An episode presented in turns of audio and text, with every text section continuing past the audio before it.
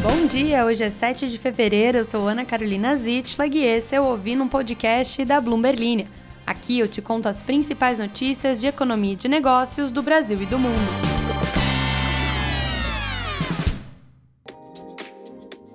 Bom dia, ouvintes! Cada dia que passa é um dia menos pra gente carnavrar e hoje temos notícias muito importantes e muito sérias, então vamos diretamente a elas. A começar que o ex-presidente do Chile, Sebastião Pinheira, morreu em um acidente de helicóptero.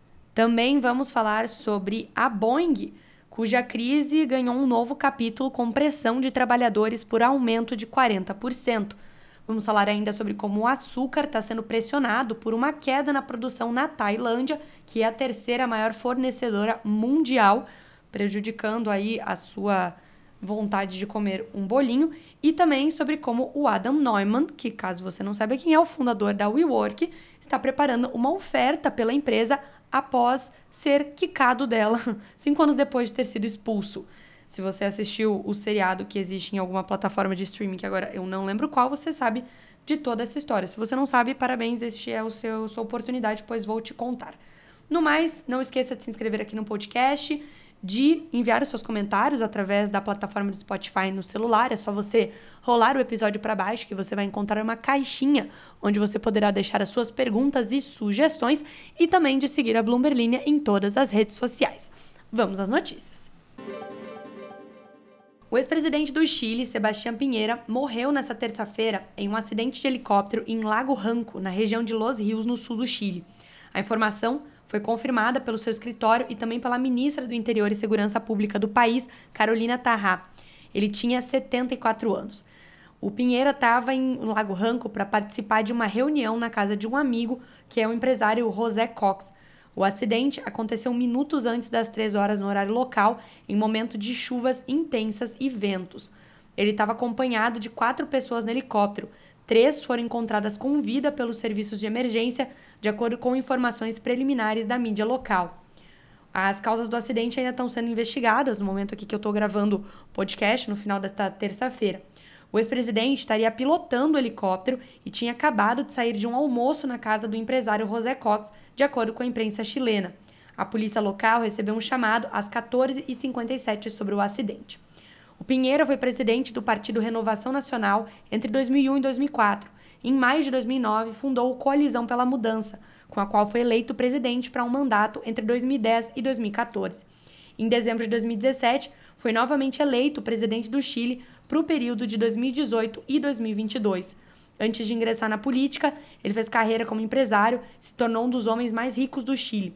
Ele fundou a companhia de cartões de crédito Bancar e teve participações em empresas nos setores de mídia, aviação e outras áreas. O Pinheira estava no Brasil semana passada, inclusive. Estava num evento organizado pelo UBS e ele palestrou principalmente sobre mudanças climáticas e segurança aqui na América Latina. Os executivos da Boeing passaram o último mês lidando com as consequências de uma crise depois que a porta de um avião 737 MAX se soltou no ar. Enquanto a fabricante de aviões dos Estados Unidos trabalha para resolver essa mais recente polêmica relacionada à falha de fabricação, um novo risco surge no horizonte: uma disputa trabalhista de 10 anos que ameaça elevar os seus custos. O maior sindicato da Boeing, a International Associations of Machinists and Aerospace Workers, está insatisfeito com um acordo de 2014 que teria penalizado as pensões, garantindo aumentos mínimos e amarrado as mãos dos sindicalistas por uma década. Os líderes sindicais vão exigir um aumento salarial de 40% ao longo de três ou quatro anos, fortalecidos por um ressurgimento do movimento trabalhista nos Estados Unidos, uma escassez de trabalhadores qualificados no setor aeroespacial e pressão sobre a Boeing para manter o trabalho estável em suas fábricas. Uma eventual greve fecharia as fábricas da Boeing em Washington e no Oregon, incluindo as linhas de montagem dos jatos 737, prejudicando a produção após o vencimento do contrato atual em setembro. Com as negociações marcadas para começar em 8 de março, as tensões trabalhistas vão se somar à pressão sobre o CEO da Boeing, David Calhoun. Ele já enfrenta perguntas de legisladores e investidores sobre a série de problemas de fabricação. O mais recente, um problema com furos mal perfurados pela Spirit, enquanto a Administração Federal de Aviação, que é a agência reguladora dos Estados Unidos, aumentou a sua supervisão e limitou a produção do 737 até que a qualidade melhore. E agora, para os desesperados por doce online, sempre temos um setor aqui nesse podcast em que falamos sobre os aumentos de custos de qualquer coisa relacionada a doces. Temos agora um alerta vermelho para o açúcar. A produção de açúcar na Tailândia caminha para uma queda maior do que a esperada nesta safra, depois que o clima seco afetou o crescimento da cana no país.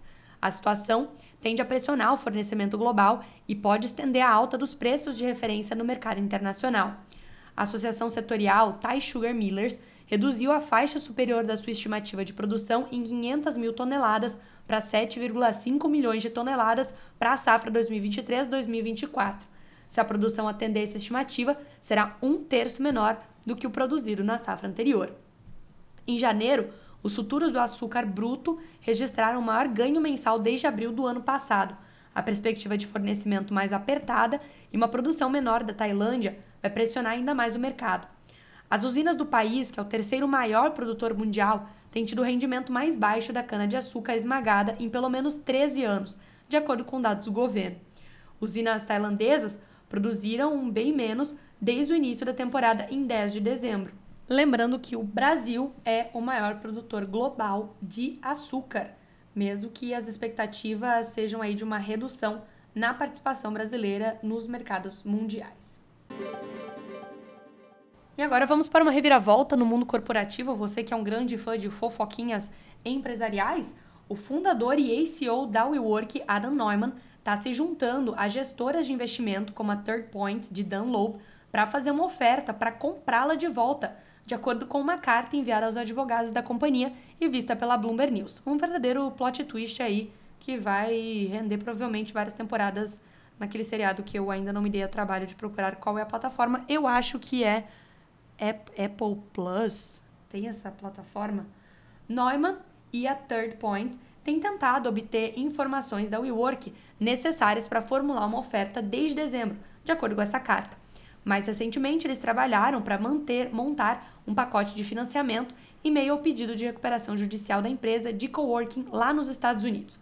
Afastado da WeWork desde 2019, quando renunciou ao cargo de CEO, ele lidera a Flow, uma startup do ramo imobiliário que recebeu 350 milhões de dólares em um aporte feito pela gestora Andreessen Horowitz em agosto de 2022.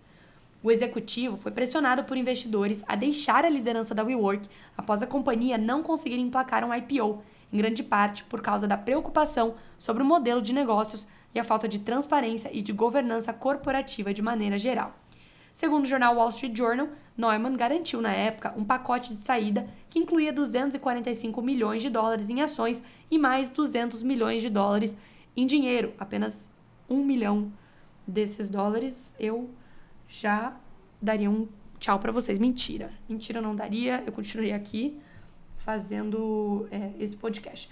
Essa notícia aí é mais um capítulo na grande novela envolvendo a WeWork, companhia que se tornou uma potência imobiliária chegou a ser avaliada em 47 bilhões de dólares no seu pico em janeiro de 2019. No momento em que entrou com pedido de recuperação judicial, a WeWork valia 45 milhões de dólares. Chegamos ao fim deste episódio, um episódio rápido, objetivo e incrível. Ai, molhei a minha cara com a água que eu estava segurando. Teve algum ouvinte que falou que eu tô sempre me batendo. De fato, eu estou sempre me batendo, que eu acho que eu gesticulo bastante. A Tainá lembrou aqui sobre um comentário que a filha dela respondeu meu bom dia. Ficou o dia todo falando, mamãe, o bom dia da tia. Ela tem dois anos. Bom dia, Liz. Tia Ana te manda um bom dia. Que você tenha uma excelente quarta-feira junto de sua mamãe Tainá.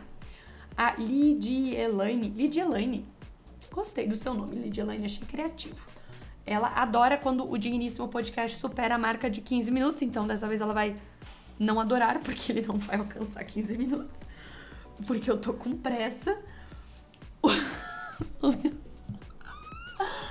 Ai, gente, às vezes eu queria que vocês trabalhassem comigo. Porque o Nijon, ele, ele chegou com a seguinte. O grupo Soma fica somando empresas. É o grupo que veio para somar. o grupo Soma que agora fez anunciou sua fusão com a Arezo, né? Genial, Nijon. Parabéns. o, a Letícia disse que o carnaval dela vai ser no ritmo da música da Rihanna. Work, work, work, work, work. Achei engraçado. Letícia. E Guilherme pergunta como que vai ser o calendário do podcast na semana que vem. Se eu estarei sob efeitos é, de bebidas é, alcoólicas para maiores de 18 anos gravando.